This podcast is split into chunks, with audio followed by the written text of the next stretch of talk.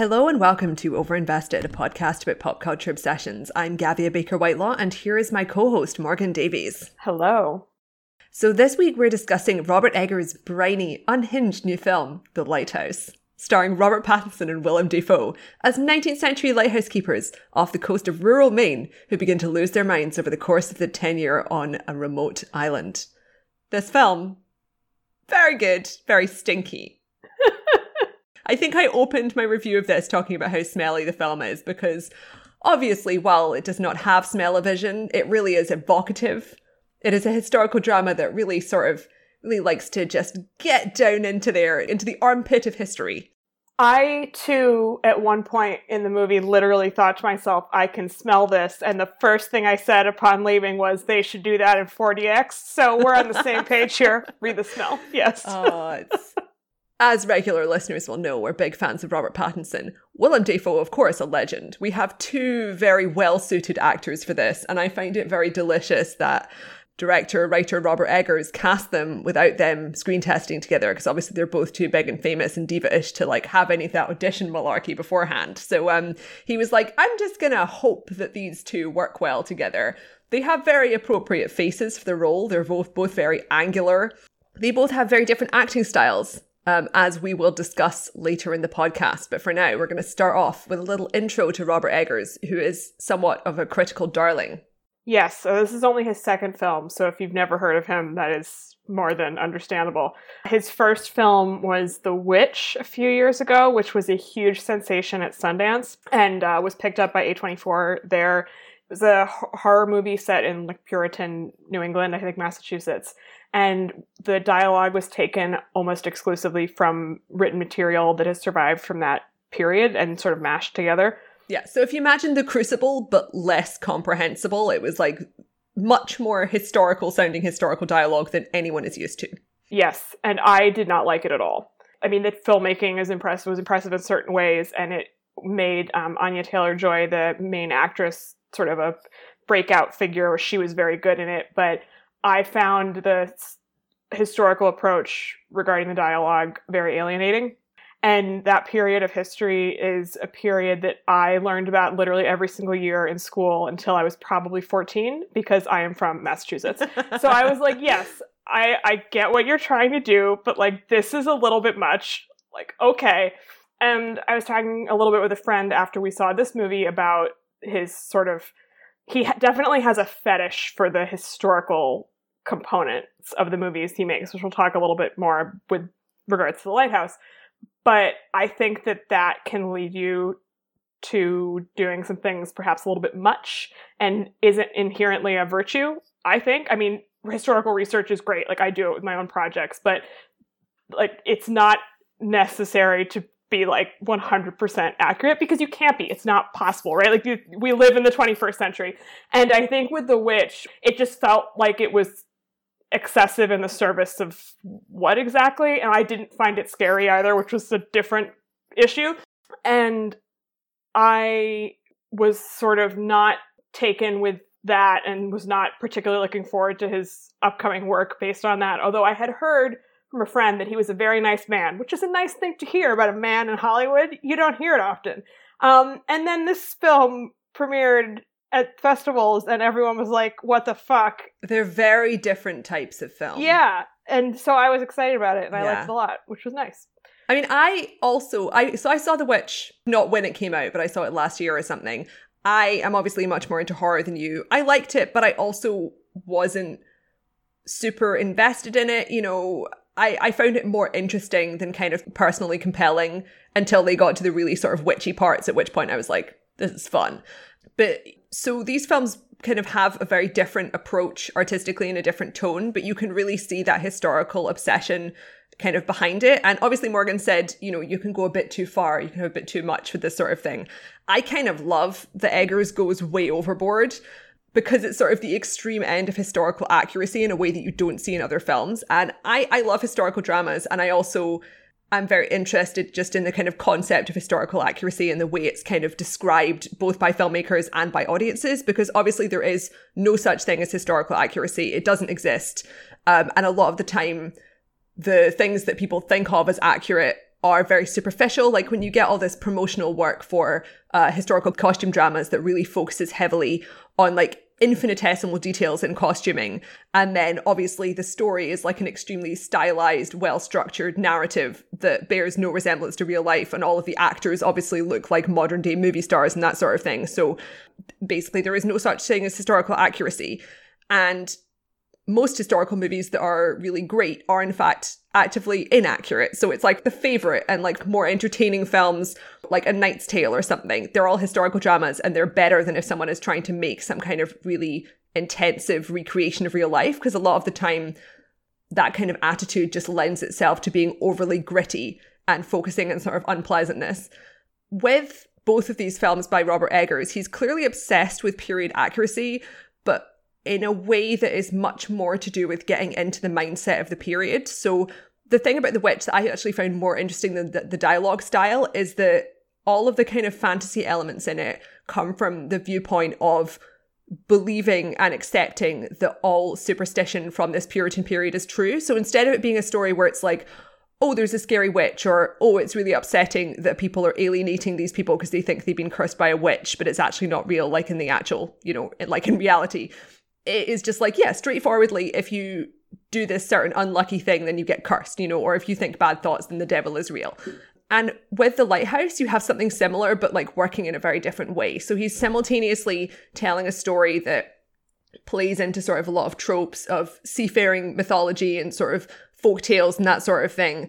It's also set in a very specific period, but it's also filmed in a style that's from a different period. So it's set in the kind of, I think, like mid to late 19th century, but obviously films didn't exist then so it's like filmed in the style of a movie from like the kind of maybe just the kind of silent era or shortly after the silent era sort of 20s 30s it uses a lot of kind of camera lenses and uh, visual styles that fit in with that period of filmmaking. So you've got several different elements feeding into each other and also it is very kind of surreal in some places which also kind of fits into that like black and white 1920s 30s movie style yeah, he there was a good interview I read with him on The Verge that we'll link to, where he talks in pretty granular detail about the technical approach they used in regard to camera lenses and stuff, which some of it went over my head, obviously, but some of it was was interesting.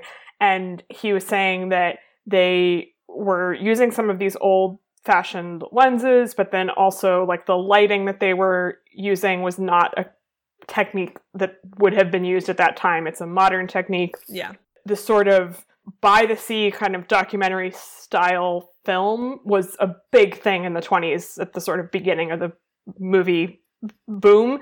Makes sense that when you first are able to film things something like the ocean would be very appealing to people to try to capture. And also the idea of going to these kind of remote rural towns especially in um, the british isles where people still are perhaps living in a more kind of archaic fashion from a like early anthropological point of view people were sort of like ooh we can we can film the natives right like um in like scotland and ireland and so there are definitely some um influences from that in a more general way as opposed to like the exact particulars of what he's shooting and so it is this interesting mix of of things because those kinds of films were not so much being made in like Maine, right? And obviously not in the 1870s or whatever because there were no cameras.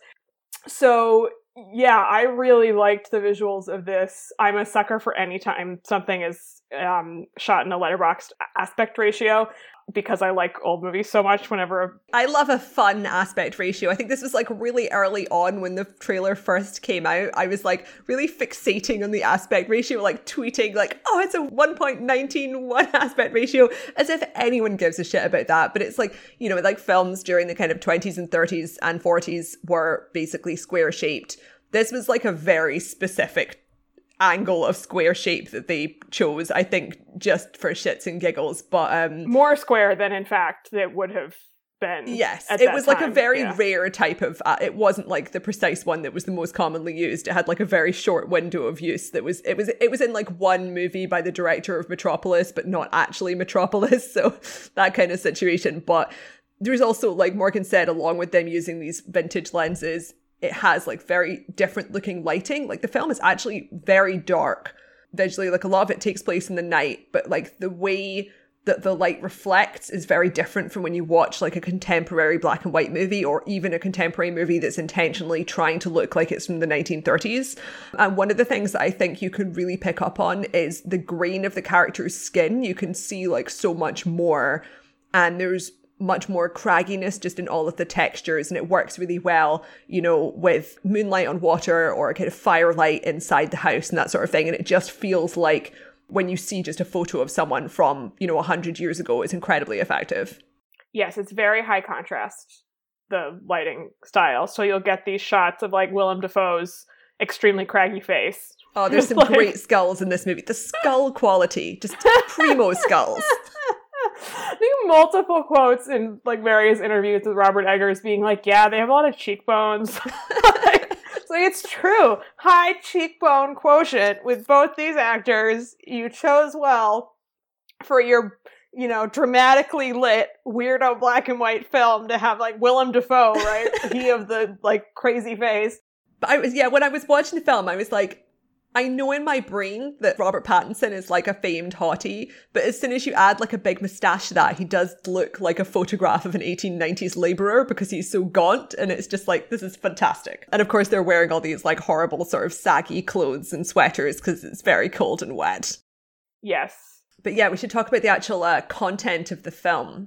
Yes. So Pattinson plays this obviously younger man the intern. He plays the intern. Yes, he shows up. He's supposed to be there for four weeks, basically training to learn how to work a lighthouse. He previously has worked as a logger. His name is Ephraim Winslow, which a oh, magnificent New England name, like perfect.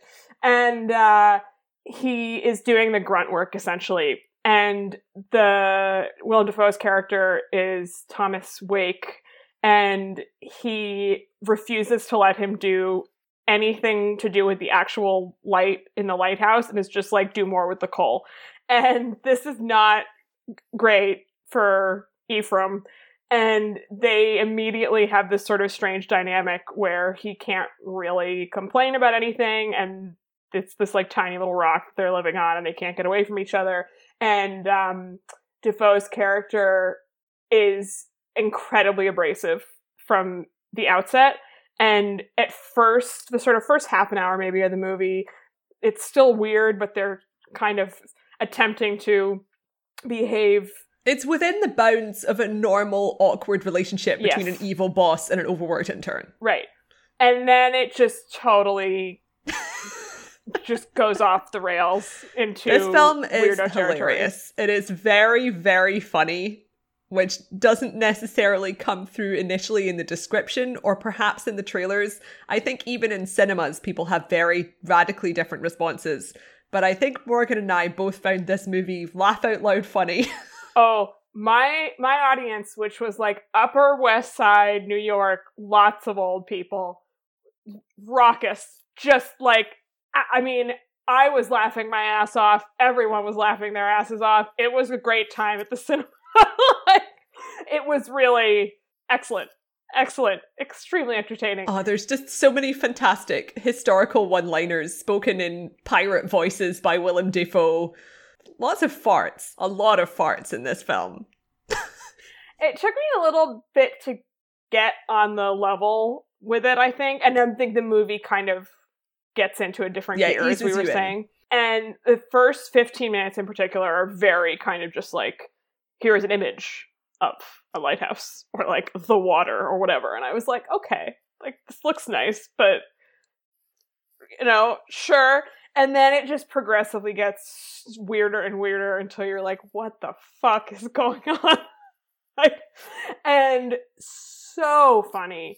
I still there's I would really like to see it again. There was something about it that felt just like a little inaccessible to me or narrow, not in a literal way, although yes, the image was narrow, but like the my impression of it in in the first 15 minutes, which then faded, was that like it was very into itself as a film, right? Like they it, taking itself a little bit too seriously, and then it gets really weird and strange and fun.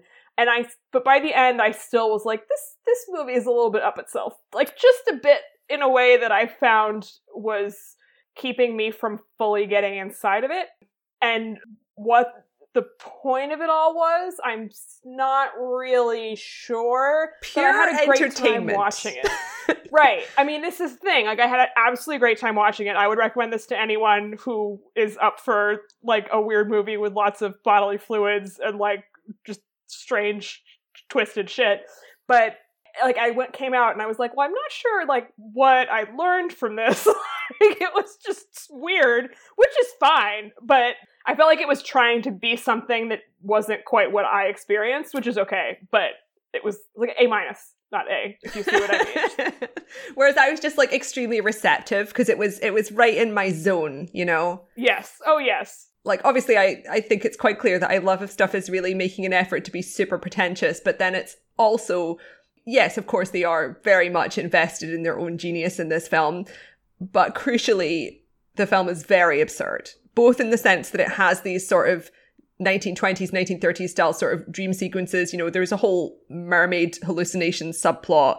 There's some comedy seagulls, but also the characters themselves. Like the film is constantly poking fun at them, and they're both like disastrous and awful, but in a way that's inherently comical.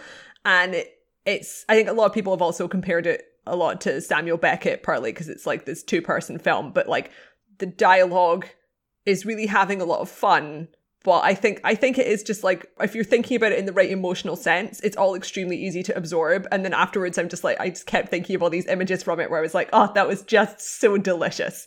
I had just a delicious, yummy meal. Although also it was completely repulsive. Like this film is disgusting. It's also like one of those movies where it really illustrates how dirty everything was historically and also what a fucking nightmare it was for everyone to just be drunk all the time.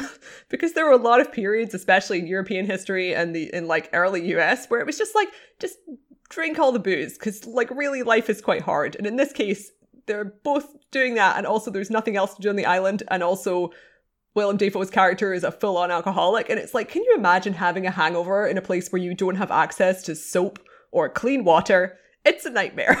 Well, and they have to drink because the water's bad. and they just both look so disgusting, but at the same time, very horny and sexy. Very horny film. Well, There's a lot of phallic imagery in this. It's very Freudian. The homoeroticism is interesting because I think people's assumption when something's described as homoerotic or people talk about like homoeroticism in the context of a film that stars two men. I think quite a lot of people maybe went into this film with a misapprehension that it was going to be a Brokeback Mountain situation. I've definitely seen social media posts to that effect, and I was like, oh boy, no. Because the film is homoerotic, which is something that both Robert Pattinson and Robert Eggers have talked about in terms of the intentional purpose of the film. But it, it's more about kind of the eroticization of the male body and the fact that also these people are both in very close proximity. It is not about them being attracted to each other. that is not an element that is meant to be a play here, I think. no, I mean, you are absolutely correct that it is very homoerotic, but not in a way that I personally found like sexually appealing, if that makes no, any it's sense. not. They're right? both really gross. They're very gross. Well, but it's also weirdly so like we've talked before about Robert Pattinson about how he's never hot in movies, right? Like Yeah. he just but he's definitely hotter in this movie than he has been in a long time, but also gross.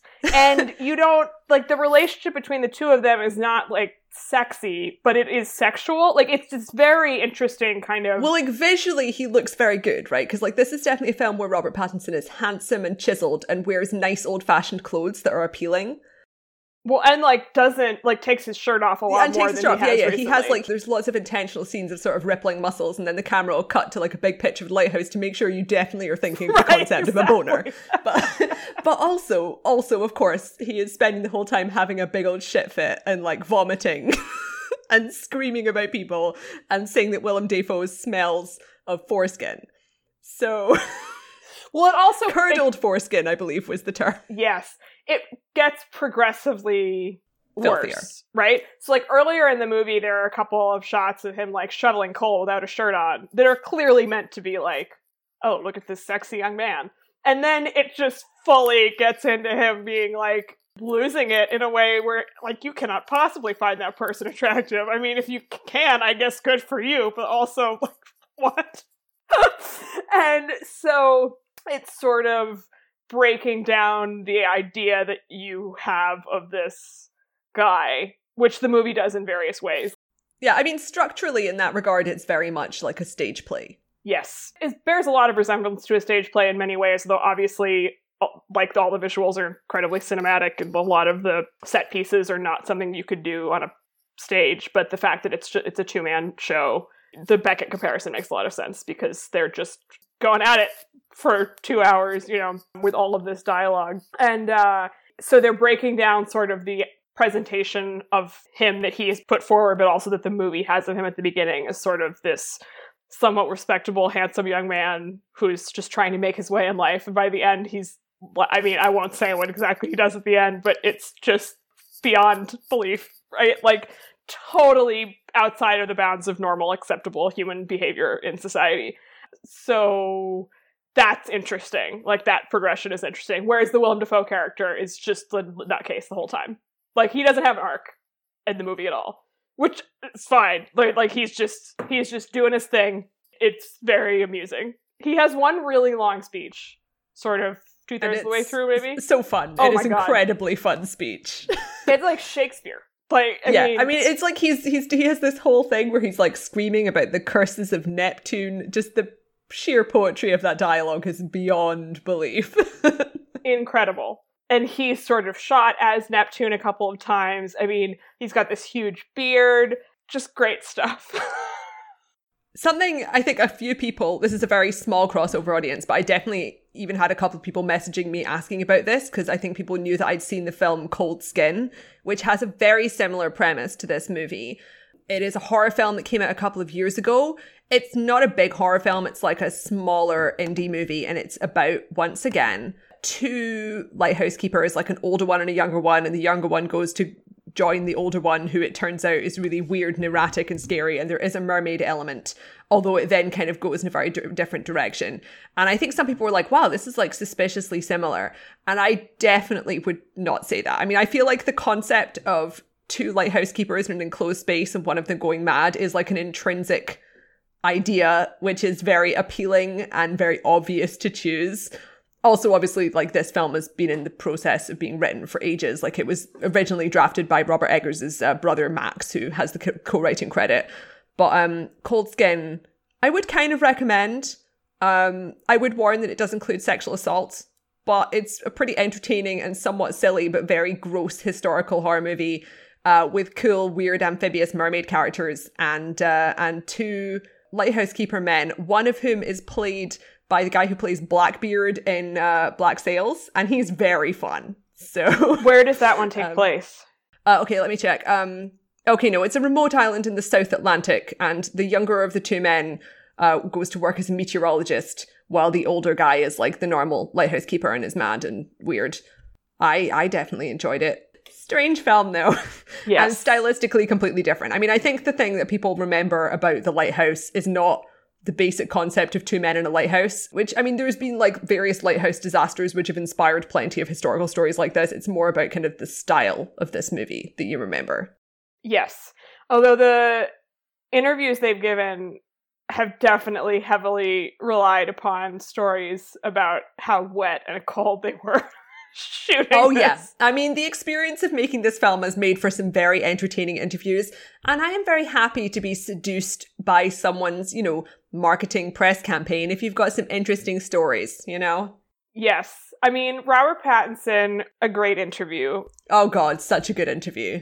He is simultaneously one of those like pretentious method actor guys, but also doesn't respect himself at all and has a great sense of humor and is really perverse, which is kind of ideal because most of those sort of, oh, I really immerse myself in the role method actors are either uh, overly self-serious and obnoxious or they seem like the kind of person who could never work with a woman. And we know that Robert Pattinson personally sought out working with Claire Denis and she loves him. And I'm like, that is a good sign off on a twatish young man. I respect yes. it. He's also not like properly method. No, he's like medium method. Yes. I mean, I think like I've read interviews with him where he's like, no, that's not, you know. Yeah. I mean, he'll do weird shit, but it's not Yeah. you know, Daniel Day Lewis. And also, the weird shit is what gets the headlines because everyone wants to see a headline where it's like Robert Pattinson pissed himself in the movie, and I'm like, I read the interview and I was like, I feel like in a few months he might just admit that he didn't piss himself while making this movie. I don't think that actually happened. Yes, I mean he's been known to do that before. I will say my biggest qualm with this movie, which I found mostly found just very entertaining, but was terrible, was Mr. Pattinson's accent, which he is historical Canadian. Historical Canadian. Where did you see Canadian? Because all the interviews I read, they said it was Maine farmers was what was inspiring that. And uh, let me tell you, as someone who is from New England, nobody has ever sounded like that ever. I've conferred with multiple other New Englanders to assess the accuracy and uh, skill of this accent, and we were all just like, what the fuck is happening? It was kind of amazing to behold because if you haven't seen this yet, he basically shifts from like the first third, maybe. So maybe this is what he's supposed to be, you know, more sane. He just sounds generic American, basically like me. And then all of a sudden, he starts throwing in this like JFK shit every once in a while. And I was like, what the fuck is happening? And then I just googled it, and it turns out that I did pull Canadian out of my ass. I don't know yes. where Canadian came from, yeah. but it's a historical accent, and I still love it. no, because it's like he'll do JFK, then it sounds like he's from Brooklyn, and then he's just doing generic American again, all in the span of a scene. And I was like, Robert, no. the JFK thing was the most entertaining to me because he sounds exactly like him every once in a while in this movie. And I was like, that, what? like, no. But it was another case of the Boston accent defeating yet another actor. Meanwhile, his French accent in The King, the only good part of the movie. if when The King comes out on Netflix, just go in there, watch the Pattinson scenes, and get yourself out. oh boy. Uh, yeah, I mean, I, I'm from Boston, obviously not Maine, but I did enjoy the sort of deep entrenched New England quality to this, even though it's obviously in certain ways very abstract and just like nuts and weird. We were discussing obviously his sort of historical period fetishism, and there's a lot of stuff that feels very particular as well, which was really enjoyable to me. You have some personal lighthouse experience apparently that you would like yeah, to share? I, I put in our little planning document. I was like, I need to make sure to like talk about my lighthouse experience. And it turns out that Morgan didn't know what I was talking about. uh, but I've spent an extensive period of my life in a lighthouse as a child. Every year, my family stayed in a lighthouse in a remote Scottish island with no electricity. That was our holiday. I did actually know this, but yeah, it yeah. is. It is a key element of my upbringing, and it was just like a mile long island with a lot of puffins, and you stay in a lighthouse. And I believe they have now installed electricity, but they didn't have that at any point when I was living there. And you just live in a in a little bunk, and you make a wood stove. But it is a 19th century lighthouse which had the Fresnel lens, which is the lens you see in this movie that the lighthouse keepers are obsessed with, where kind of the way they make it shine so bright, because obviously the early lighthouses were long before electricity is they have these giant prisms that just like reflect and reflect and reflect um, through all these sort of curved kind of pyramid shaped tubes of solid glass basically. Um, it's quite hard to describe but you can google like a lighthouse lens. That is what was in the lighthouses of my childhood uh, where you could sneak up the spiral staircase and check out the lighthouse part which was obviously defunct by the time we went there and there was like a main one which functioned. And there was also uh, foghorns, which I climbed up into a few times, uh, which definitely was not safe and children were not allowed to do because I would have died. But uh, I didn't, so that's fine. but it was nice to see that the foghorn action in this film. It's like the one of the key kind of scouting location things that Robert Eggers wanted is he was like, it needs to be in this historical period because I want a Fresnel lens and I want like a foghorn and I want that combo, which is just, I love, I really respect that type of obsessive detail. And um, in the film, this foghorn is like constantly blasting out, which is really disruptive and chaotic and awful in amongst all these roiling seas and so on. But then also it is combined with Willem Dafoe's fart noises and then a, a, soundtrack, which is kind of some of the soundtrack is orchestral Um, it's really gorgeous. It's by the same composer who did the music for The Witch, which is just this really interesting combination of sort of historical and then more more modern orchestral music. But in this soundtrack, there's just like blasts of atonal foghorn esque sounds from, I assume, probably a bassoon or maybe like a muted saxophone or something, and it sounds awful, and I love it. The music for this film is tremendously unsettling and gross. yes, I really thought the sound design was great because you want to feel unnerved, which you are, and all the foghorn noises or like foghorn imitation noises add to that in a really effective yeah. way. We often talk about how much we like films that make us feel bad, and sometimes it's like I love a depressing film or like I love an upsetting film. This is definitely a film that makes you feel weird.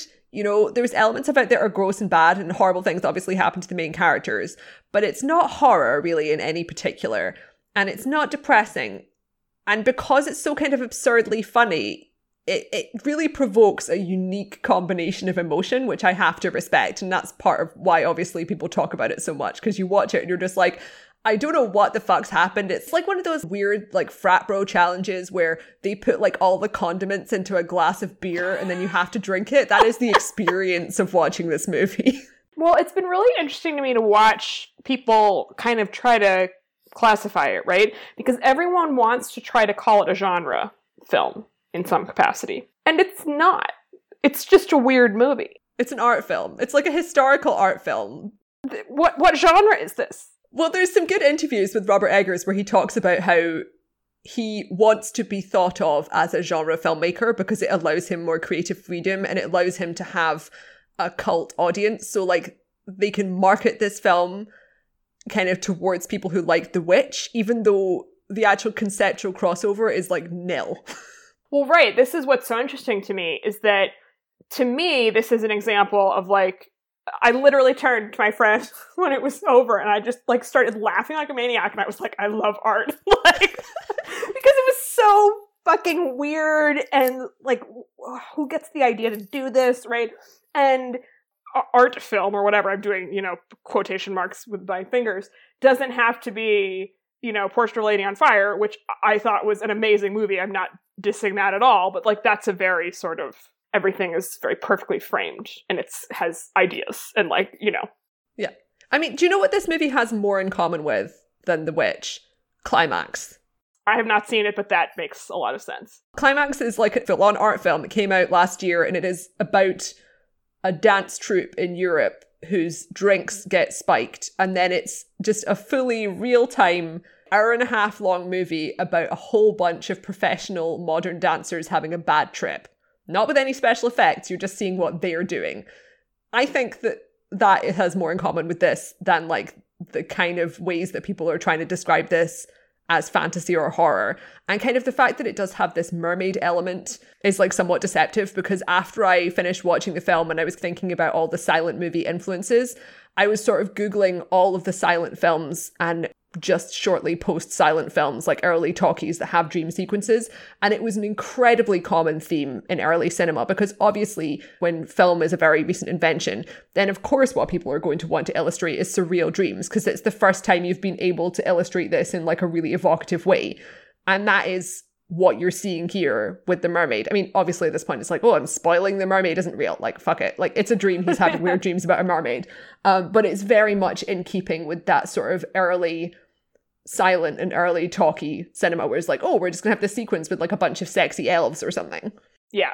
I mean, I think what people are basically reacting to in regards to the genre conversation, part of it is that A24 is deliberately trying to market it in that way. Like it was at Fantastic yeah, Fest, which very is a, smart. Right. Yeah. I'm not criticizing yeah. them at all, but it's definitely like the people on the receiving end of this are also kind of grappling with this in a sort of absurd way, I think.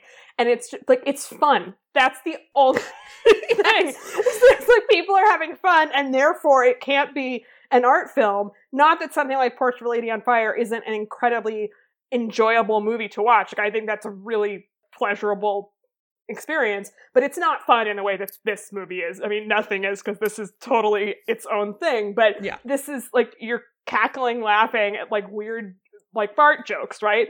And therefore it can't be serious art. It's like, well, I'm sorry, but actually it can, and that's fine. That's good. Like that's what we should be looking for.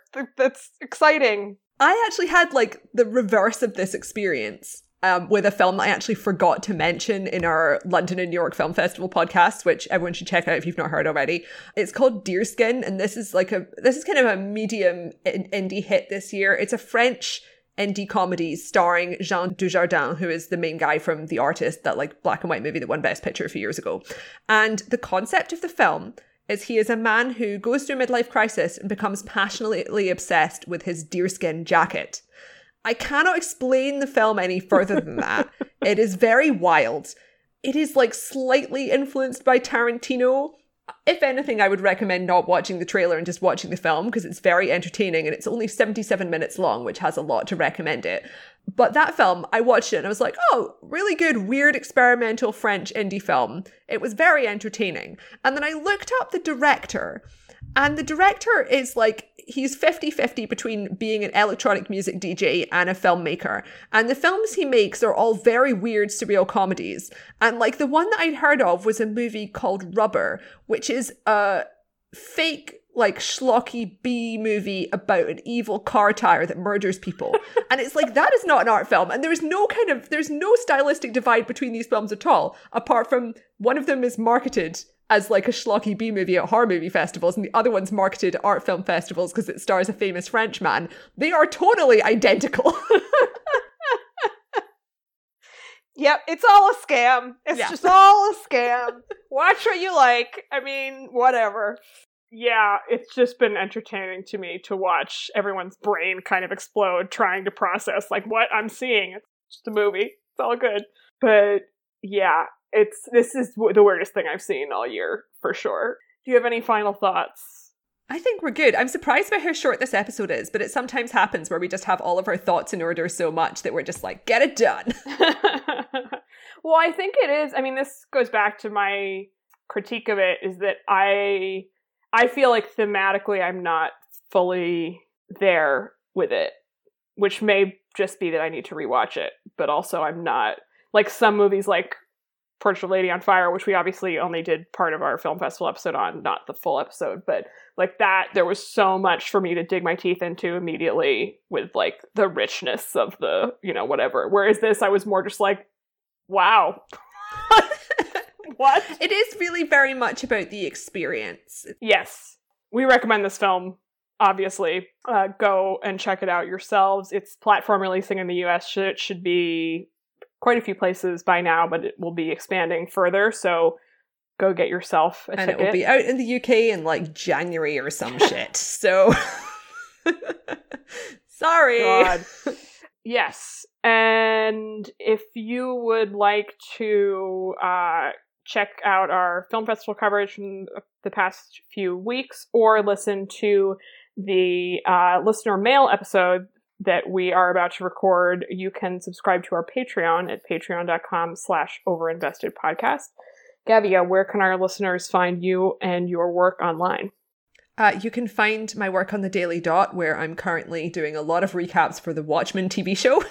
And uh, you can find me on Twitter at hello underscore Tailor. And you can find me on Twitter at ML Davies. You can find the podcast on Twitter at OverinvestedPod. We are on Tumblr at OverinvestedPodcast, and our website is overinvestedpodcast.com. Thanks. Bye.